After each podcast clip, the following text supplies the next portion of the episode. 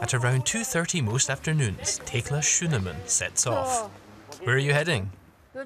Over there, to pick him up. Then I'll come back. Tekla is on her way to pick up her partner, Lars Novak. Both are in their mid 50s and live in a group home for people with intellectual disabilities. It's operated by the non profit organisation Lebenshilfe. Around 100 people live here in shared apartments. Some need more help than others, so caregivers are present around the clock, just in case. In many such facilities, Lars and Tekla wouldn't be able to live as a couple. But here, it's just a part of ordinary life. We're engaged. For 20 years already. 20 years we've been engaged. They've known each other since they were kids. That's right. We two, her and me. Think of Adam and Eve. They were also a pair.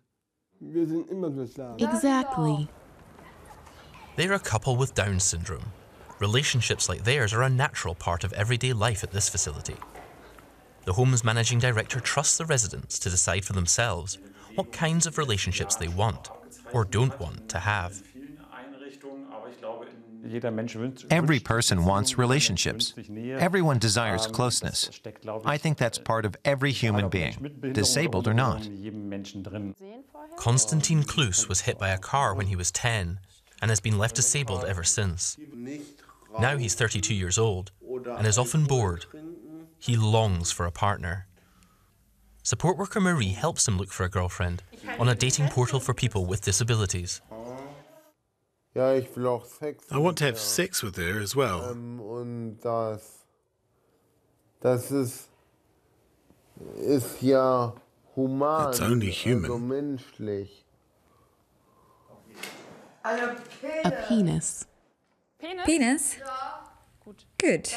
Then today I'd like you to talk about the genitals of men and women. The Sex and Love group meets once a month. They discuss sexuality openly and no question is taboo. For instance, how does masturbation work? It's one of the most popular groups here.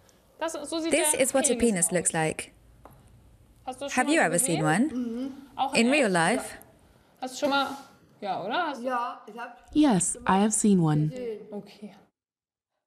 Tekla and Lars regularly go on holiday together and spend the nights together there too. There, we slept together. The two of us. It was good, but we broke the bed.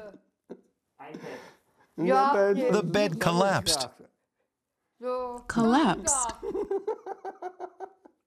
Oh, Larsy, you're good. Still, it's important that any physical intimacy be consensual and respectful.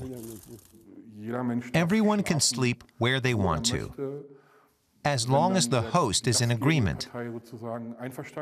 It isn't something that we negotiate in the office or a common room, but something they negotiate amongst themselves.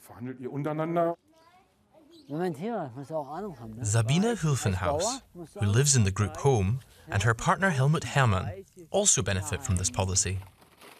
Everything okay? Yes. They enjoy their lives together. Today, they're visiting the zoo in Hanover. When she was younger, Sabine thought about having children of her own, but people repeatedly told her she shouldn't. I have a disability. My sister said it wouldn't be good. I can't read or write. I couldn't teach the child anything. I'm a bit sad, yes. You can't always choose. You have to accept things as they are. It's also okay without a child. It's even more important for Sabine that she has Helmut, and Lebenshilfe helps her fulfill her wish for love and intimacy.